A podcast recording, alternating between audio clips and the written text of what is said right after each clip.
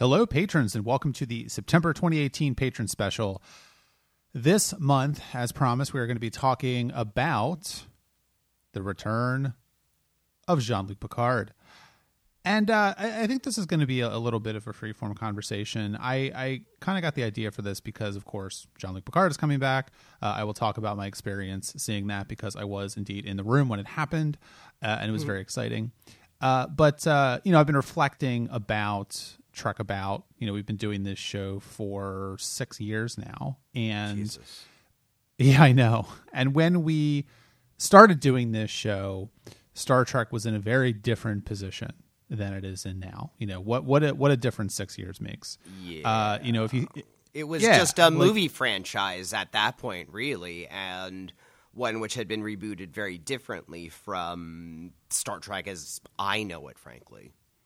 Yeah, and and not even a movie franchise. I mean, I think calling it a movie franchise at that point would have been generous because you know, if you think back to uh, September 2012 when this podcast first started being released, we had actually started recording, I think, a month or two ahead of time, um, as is our uh, uh, want to get a little bit of a backlog. See, frankly, um, you know, I thought the world was going to end at was that end of September or early October? Remember what was the date exactly? You never thought that was really going. to I, I figured, all right, I'll commit to a twenty year podcast because you know the world will be over before it finishes. And coincidentally enough, we never really got to the end of the X Files, which also had 2012 resonances, oh. but that's a that's a separate conversation.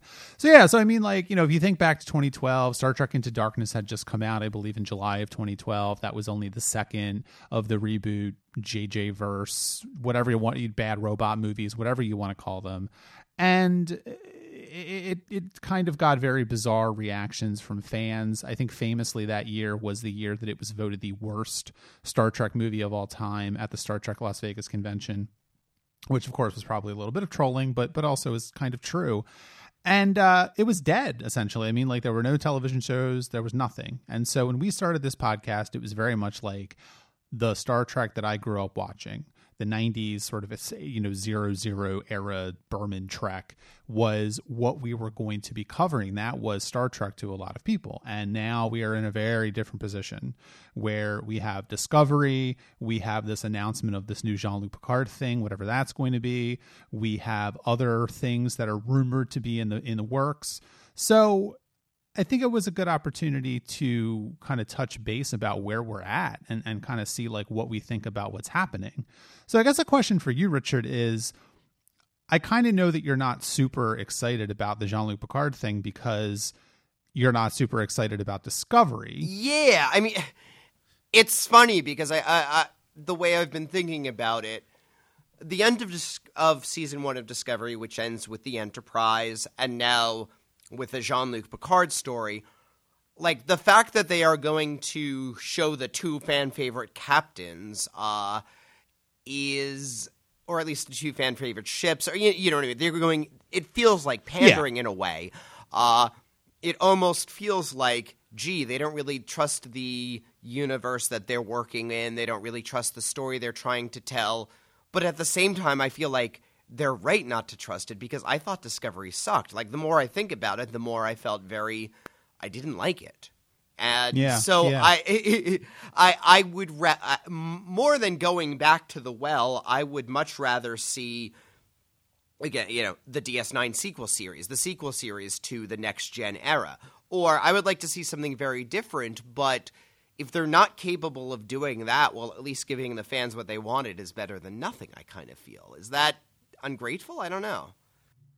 I don't think it's ungrateful. I mean, I think it's interesting that you say you would want to see the the DS9, you know, series as a, a mythical season eight, when of course that would be probably created by the same creative staff that uh, uh, created Star Trek Discovery. So, well, you, you know, know I, my I, elaborate fan uh, series that I want to write someday. So maybe if they want to go it, they'll tap me to do it. I think you should probably move to Los Angeles as quickly as possible to no. uh, get a few credits under your belt. California's so on fucking fire. Well, so is Oregon. So is Washington. That's the true. Whole, the whole fucking West Coast is on fire. Uh, it's the end of days.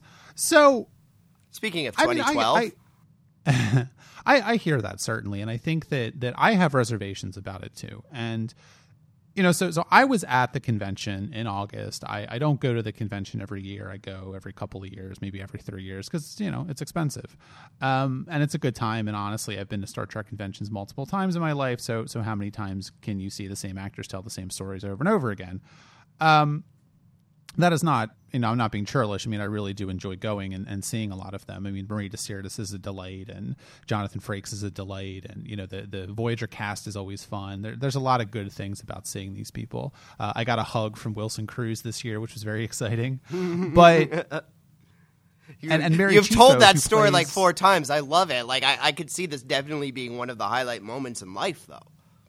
Oh, it was great. Yeah, I'll, I'll, tell the story maybe at the end of this. But uh, you know, Mary Chieffo, who played the L'Rell in the first season of Discovery, has has really gone all in on being part of the Star Trek family, and it is just wonderful to watch. I mean, she came out on stage when uh, J.G. Hertzler and um, the the actor who plays Gowron's name is escaping me, uh, O'Reilly. Um, and, and one of the Duras sisters were, were, out on stage in full Klingon makeup, and she came out to sort of play around with him, which I thought was great. So, so she's really on board with this, and so I was in the room when uh, when Alex Kurtzman was there, and and what happened essentially was that um, they had made this announcement that uh, you should stick around after William Shatner is over. Don't don't leave after William Shatner's uh, uh you know stage time. And and I wasn't in the room when William Shatner was on stage because He's an old cranky yeah. man, and a lot of times he's boring and goes on twenty minute tirades about his horses, which I don't care about. How pissed off, by the way, must he have been to say no? Stay, stay past William Shatner. Something really cool is going to happen. I mean, how much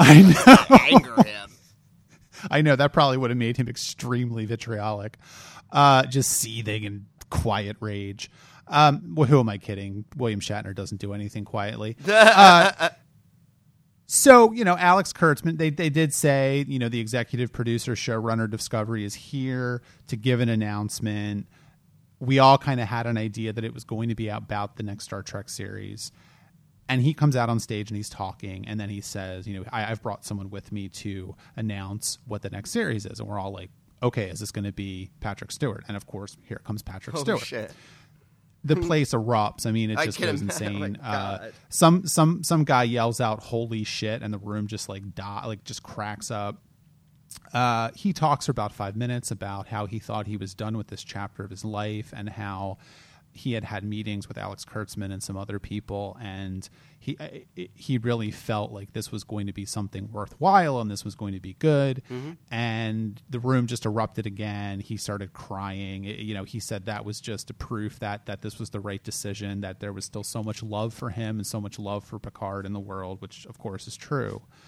And you know, I had the same reservations you did. You know, I did not like the first season of Discovery I think it's okay. Um, but the more I've heard about what is going on here, I think I'm more excited about it because leaving Discovery outside of this conversation for right now because well, Discovery is a real thing and season two will be coming relatively soon. So I don't want to spend a ton of time delving into and sort of mining whether or not Discovery season two is going to be any different than Discovery season one. It very obviously is going to be, if for no other reason than the showrunners were fired. Yeah, but I actually I do want to interject and I say I think that is a big part of why I know I'm a little less trepidatious about the Picard series because Discovery has such a fucked creative process, and I really felt that in the series. Didn't know what it wanted to be about because like 40 different people were showrunning it, and some of that is happening with the second season. Um, I do get the sense the Picard thing is just by virtue of Patrick fucking Stewart being at the helm, you know, being there. Uh, I think it will be a lot more consistent in that way. I, I think so too, and a I think that Patrick Stewart has a real eye for quality mm-hmm. material. Mm-hmm. And why, while there is no script, while they don't really have a story yet, I have to trust that Patrick Stewart would not do this if it if he yeah. didn't think it was going to be good. Now, does that mean it's going to be good? No, of course it doesn't. But I trust him. You know, I think that you know, people have said, uh, well, he made Nemesis, for example, and of course he did make Nemesis, and we have not gotten to Nemesis yet. We are still a few months out from from getting to Nemesis, but uh, you know, Nemesis is is not great, and I don't think a lot of the TNG movies were great, but that was also a different point in his life. You know, he had come Yeah. off of TNG and he was still in Picard mode. He has not played Picard since 2002. I think they made Nemesis in 2002 and it came out in 2000. It did come out in 2002. So, you know, he is he effectively said that the the character was was buried and dead as far as he was concerned that he was never going to play Picard again. So for him to to essentially come out of retirement, quote unquote, to to play Picard again, I think is a strong statement that he has, you know, gotten assurances from the creative team behind the new Star Trek that it is going to be good. And I have and um, go ahead. No, no, no. Well, I was going to say I could see thematically this going to places that Star Trek has been very good about. I mean, at this point, Picard is roughly at maybe the age that Admiral Kirk was, right? Like he's, I, I can see the series is probably going to put him at a similar point in his career, and I really liked what the Star the Star Trek movies did with that, having a character who is out of what he was good at, who was not in something he was passionate about, who was getting older, who was dealing with those things. And certainly, Picard is going to be in a very different direction with that. Picard has. Uh, one of the themes that they mined out of Captain Picard in the movies and in the later seasons was here was somebody who was looking back and uh, realizing the things that he might have missed that he missed having a family he missed having companionship he missed having relaxing fun because of his duties towards starfleet and while he loved his duties towards starfleet and he doesn't have any regrets or anything like that uh, there is still the wonder i mean what I can very easily imagine this being something. Okay, Picard finally retired out of Starfleet, and he settled down with somebody, and now events are happening that he needs to be back in the in, in the swing of things, and his feelings towards that, and frankly, in a way, that's kind of where Patrick Stewart himself is in somebody who retires from that character and then. 15 years later, goes back into it because there's a last thing to say. Yeah, I, I mean, I agree with all of that, and, and Patrick Stewart even intimated as much on stage when he, he I don't remember exactly what he said because I was too busy freaking the fuck out, but uh, he he he basically intimated that, that it was possible that that uh, Jean Luc Picard w- was no longer going to be in Starfleet. Um, maybe he will, maybe he won't, right? I mean, maybe he's going to get called out of retirement. You know, who knows? But I, I don't necessarily want to go down a road of speculating on exactly what it's going to be about because Yeah, yeah, yeah, of course. frankly, we have no idea, and whatever we could come up with is probably not going to be as good as what they come up with. But, um, well, I don't know. I mean, we all saw the first season of Discovery, but I think that, well, a the creative team that is behind this that has been announced makes me very optimistic. And the two names that are attached to this so far are Kirsten Beyer, who wrote, I think, one of the better episodes of season one of Discovery, and also has written a lot of the uh, post uh, TNG Voyager relaunch novels, which is an interesting uh, n- data point, if nothing else. Uh, excuse me, what episode did she write? she wrote, I believe she wrote the last episode before the hiatus into the forest I go, which Okay. you know was not a great episode, but that was the one where they were on the planet and Saru Yeah, yeah, went yeah. nuts. I, I, thought it was decent. Um, and Michael Chabon is also involved, which is kind of bizarre, but Okay. he is not someone who has ever been attached to Star Trek before, but he is uh, probably most famous for winning a Pulitzer Prize. so Has he done I think any television before? He has been involved in various things, but I don't believe he has ever written for television before. No. So this could very much go down a road of Stephen King writing for the X Files. I, I don't know, but we'll, we'll just have to wait and see on that. I, I hope that uh, he's. I mean, I mean, he's a better writer than Stephen King. I love Stephen King. Yeah. But, uh, you know, Michael Chabon is like an amazing writer. Well, Michael Um, Chabon does a lot of very interesting stuff with the genre. He using genre as a method of, uh, you know, in a way, he was about redeeming genre novels, and uh, Yes. so there is the typical. I, I I can see him doing a lot with the concept of a science fiction show. That excites me. Yeah, he is. He is definitely someone who uh, really could have gone down. I don't want to get too much into literary theory and all that kind of stuff, but he is very much someone that could have gone down a literary fiction rat hole and instead tried, I think, to bridge the gap between literary fiction and genre fiction to, to various degrees of success. But he is definitely an interesting person to be attached to this. Um, and so, what I think is what what makes me optimistic about this is that I think you know, like you said with Kirk, part of I think our problem with generations is that we didn't buy that Kirk's ultimate fantasy was to be riding horses in the California foothills with a beautiful wife. His last dying wish would have been to be in command of a starship. And that is not, that is very much not Picard's last dying wish. Picard is a very different mm-hmm. person and that has always been a very interesting tension at the at the heart of the character where we have had a lot of episodes of the next generation which have had Picard get tempted to, to, to leave Starfleet or to look mm-hmm. back and see what his life would have been like if he hadn't joined Starfleet. I mean, that was the point of family. That was the point of tapestry. That was the point of inner, know, him with his archaeology background. Inner light, even, uh, I would say, where he becomes a respected member of a community in that fantasy is still something satisfying to him.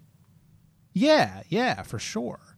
And so I can very easily see this coming to light being 15 yeah. or 20 years after the end of Nemesis and Picard is you know he's teaching archaeology at Starfleet Academy or he's living on some colony world or whatever he's I mean, doing. Even in uh, All Good Things, we see him working the vineyard. I mean, it's very possible the series begins with him back at his family home.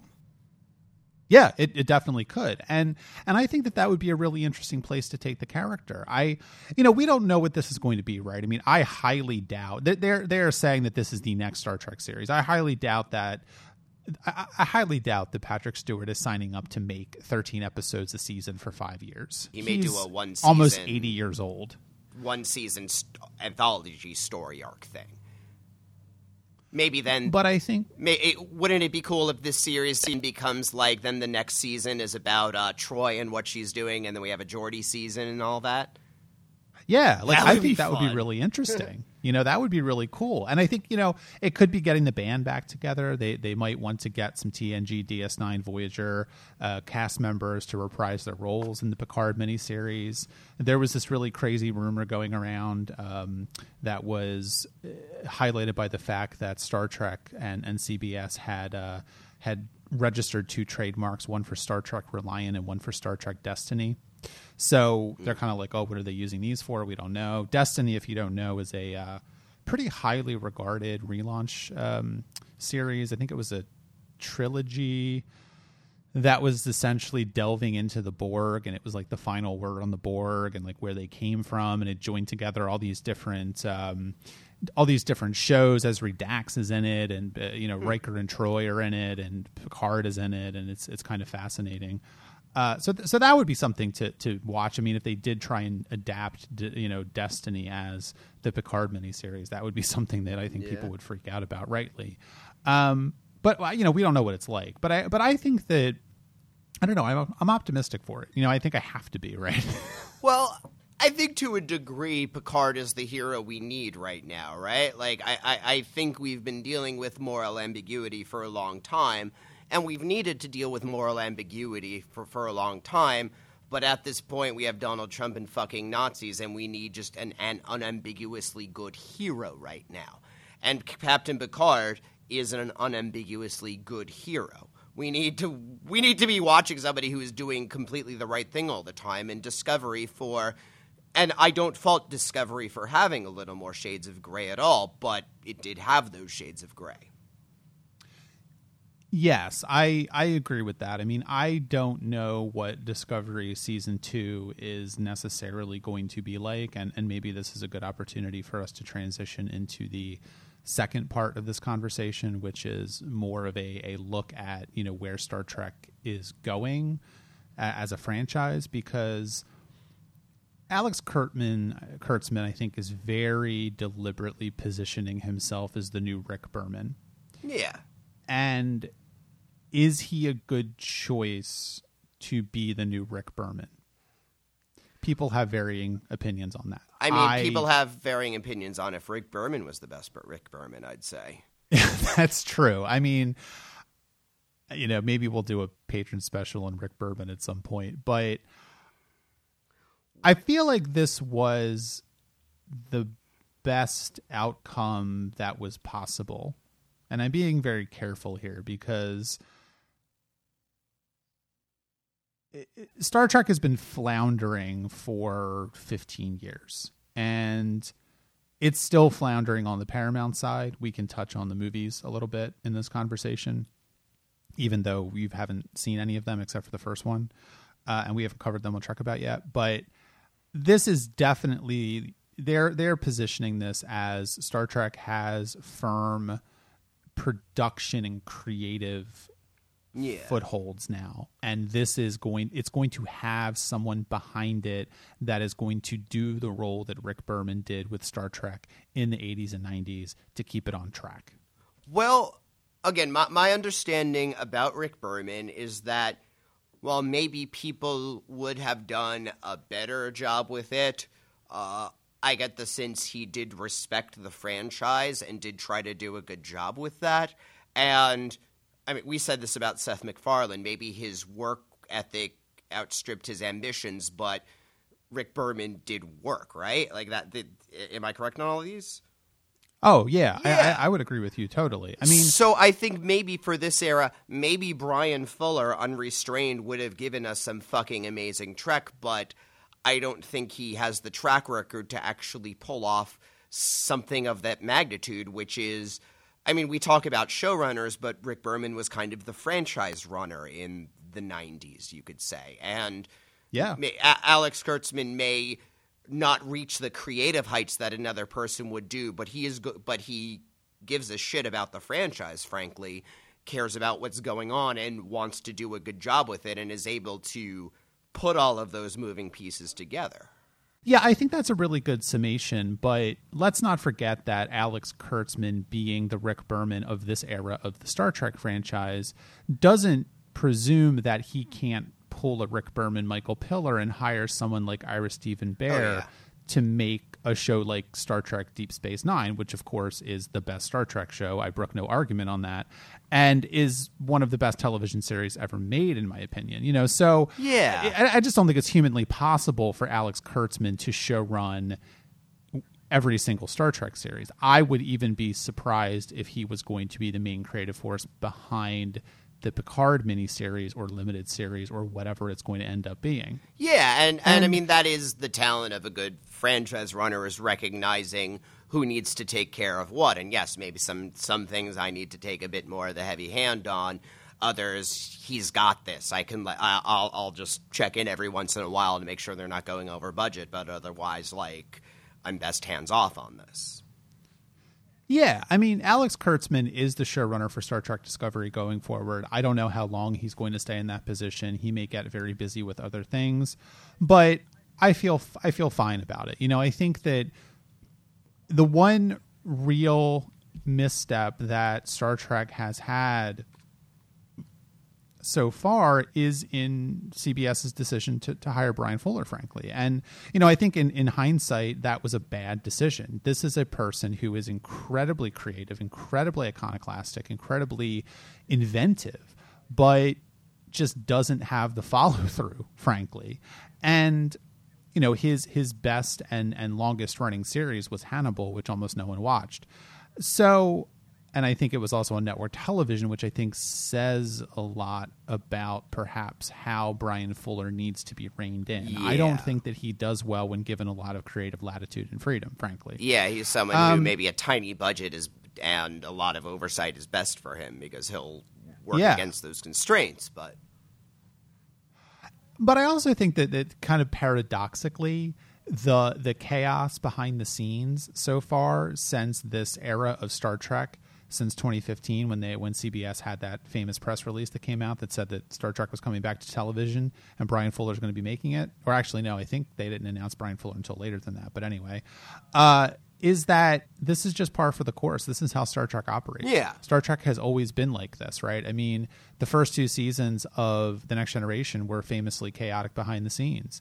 Uh, the original series was chaotic behind the scenes. I think all television is chaotic behind the scenes for the most part, but I think that it comforts me in a weird way to know that this is continuing because this is not forever. You know, Yeah. it is going to take them a while to figure out how to make Star Trek in a new era. And if Star Trek Discovery was not immensely successful, I think a lot of people are responding to it. I think that the, the like pretty much all of the cast members were at the convention and they're all on board with being part of the Star Trek family and and they were uh, welcomed with open arms by the fans. Yeah, there's. I mean, w- weirdly enough, like seeing a lot of the uh, costumes and a lot of the uniforms, and there were a couple of amazing Discovery Klingon cosplays that frankly blew my mind. Okay. Uh, made me like and appreciate Discovery even more because it's you're able to put it into a context, and the fans are interpreting it and making it their own thing. Yeah, maybe we just need to see it more and get more used to it, and that'll uh, take care of this. I mean, it's fine if there's a degree of growing pains. You, you know, the old saying, the first pancakes for the dog. I mean, maybe that was the first season of Discovery. Yeah, it sucks, but we just needed to get one out of there. We have new Star Trek, and now we'll iron out the kinks, and we're doing it for real this time. Yeah, because I mean, I would be very surprised if I promised that this wasn't going to be a discovery thing, and of course, we're turning it into one. But I would be very surprised if the second season of Discovery was tonally the same as the Yeah. first season. You know, I think the first season had a lot of problems. We have examined them in great detail. I don't think we need to get into it now. But the second season so far, I think, is going to be different. And is it going to be better? Is it going to be worse? Who knows, right? I have no idea. I'm not going to make that prediction, but I feel pretty good about the direction of the franchise, even as I don't feel super good about the first season of Discovery. I guess in a way you're excited that the franchise is actually happening. In other words, if Discovery wasn't the best Star Trek ever, it also didn't kill the kill the momentum. It's not like they saw that and it was so bad and people and fans were so hostile to it that it's like, all right, we're just gonna pretend that this never happened and we're just gonna try again in ten years. Like th- th- there was enough of there. I think you're feeling that a refined version of the same can be really good. Just as again, first season of TNG or even the first Star Trek movie had a lot of problems, but then they kind of figured their shit out and figured out, all right, this is how we tell this story for a new era. These are the kind of episodes we need to make. This is what we want to talk about. I th- Yeah, it's going to take them time to, to figure that out, and and I think that a lot of the pro. I mean, this is my theory, but after seeing the entire first season of Discovery and and seeing the behind the scenes chaos, it really does seem to me that so many of the problems of Discovery season one had to do with the fact that they were taking a sketchy outline from Brian Fuller Yeah. and having to implement it themselves and not fully understanding it. And you know, I mean, if they're not doing that for season two, then they're obviously not because Brian Fuller has absolutely nothing to do with season two of Discovery. It might be better. You know, it might be better, and we'll see where that goes. I mean, and the other thing too, of course, is that if I never warm to this era of Star Trek, if if we never warm to it, yeah. does it matter? No. Uh, you know, Deep Space Nine is not going away. TNG is not going away. Yeah, we are not those internet assholes who are all, oh, it's ruining our childhood. I mean, uh, bullies ruin my childhood. St- uh, a new Star Trek series is not going to do that. You, we could, you can still have your love for Picard and all of them, right? Oh yeah, for sure. And I think that that paradoxically for me, I, I gain a renewed appreciation for Discovery in particular by by watching other fans get really invested Yeah. in it. And am I going to think it's the best show ever? No, probably not. But I'm also looking at it on a different perspective. You know, I'm actually going to be interested to see what my thoughts are about Discovery season two because I'm not going to be watching it as a critic. I'm just going to be Yeah. watching it as a Star Trek fan. I mean, we're not doing it for the podcast live, so that will be a different experience for me. Maybe I would have liked Discovery season one more if I wasn't watching it like that. I I, I don't know. Well, yeah, I mean, Uh, I've been so I've been watching Castle Rock, for example, and in a lot of ways, it's a terrible show. But I'm really enjoying, like, oh, what's going to happen next, and what's her, what's she really doing, and what does that mean, kind of stuff. And because I don't have to really worry about the quality of it in the same way I do when I'm watching for this, I kind of enjoying turning my brain off and just watching it. And um, I can see a bit of that for Discovery too, like where we are looking in a way to be critical to it. And I guess see, you know, seeing other fans loving it shows that there is something there that is that you that you were able to find in Next Generation, for example. Yeah, I think so. And and you know, there are a lot of fans that love Voyager. There are a lot of fans that love Enterprise. You know, we have gone up and down on Voyager, and I think that that we'll we'll see where we land when we get to the the end of the series. I, I don't think it's going to be an optimistic take on the entire I'm series as a whole. Down but right now, I gotta be honest, but that's another story. I haven't watched the episodes for this week yet, so don't don't don't warn me. But I mean, I've seen them before, obviously.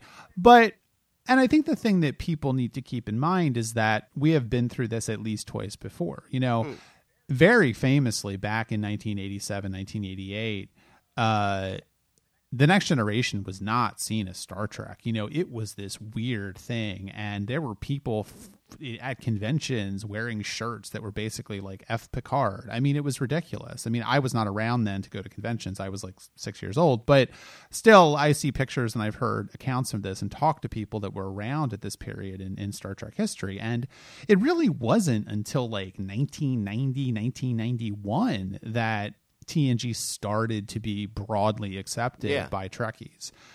And and we so we have already gotten that out of our system. We've already gotten the idea that the original series is Star Trek and everything else is this weird interloper.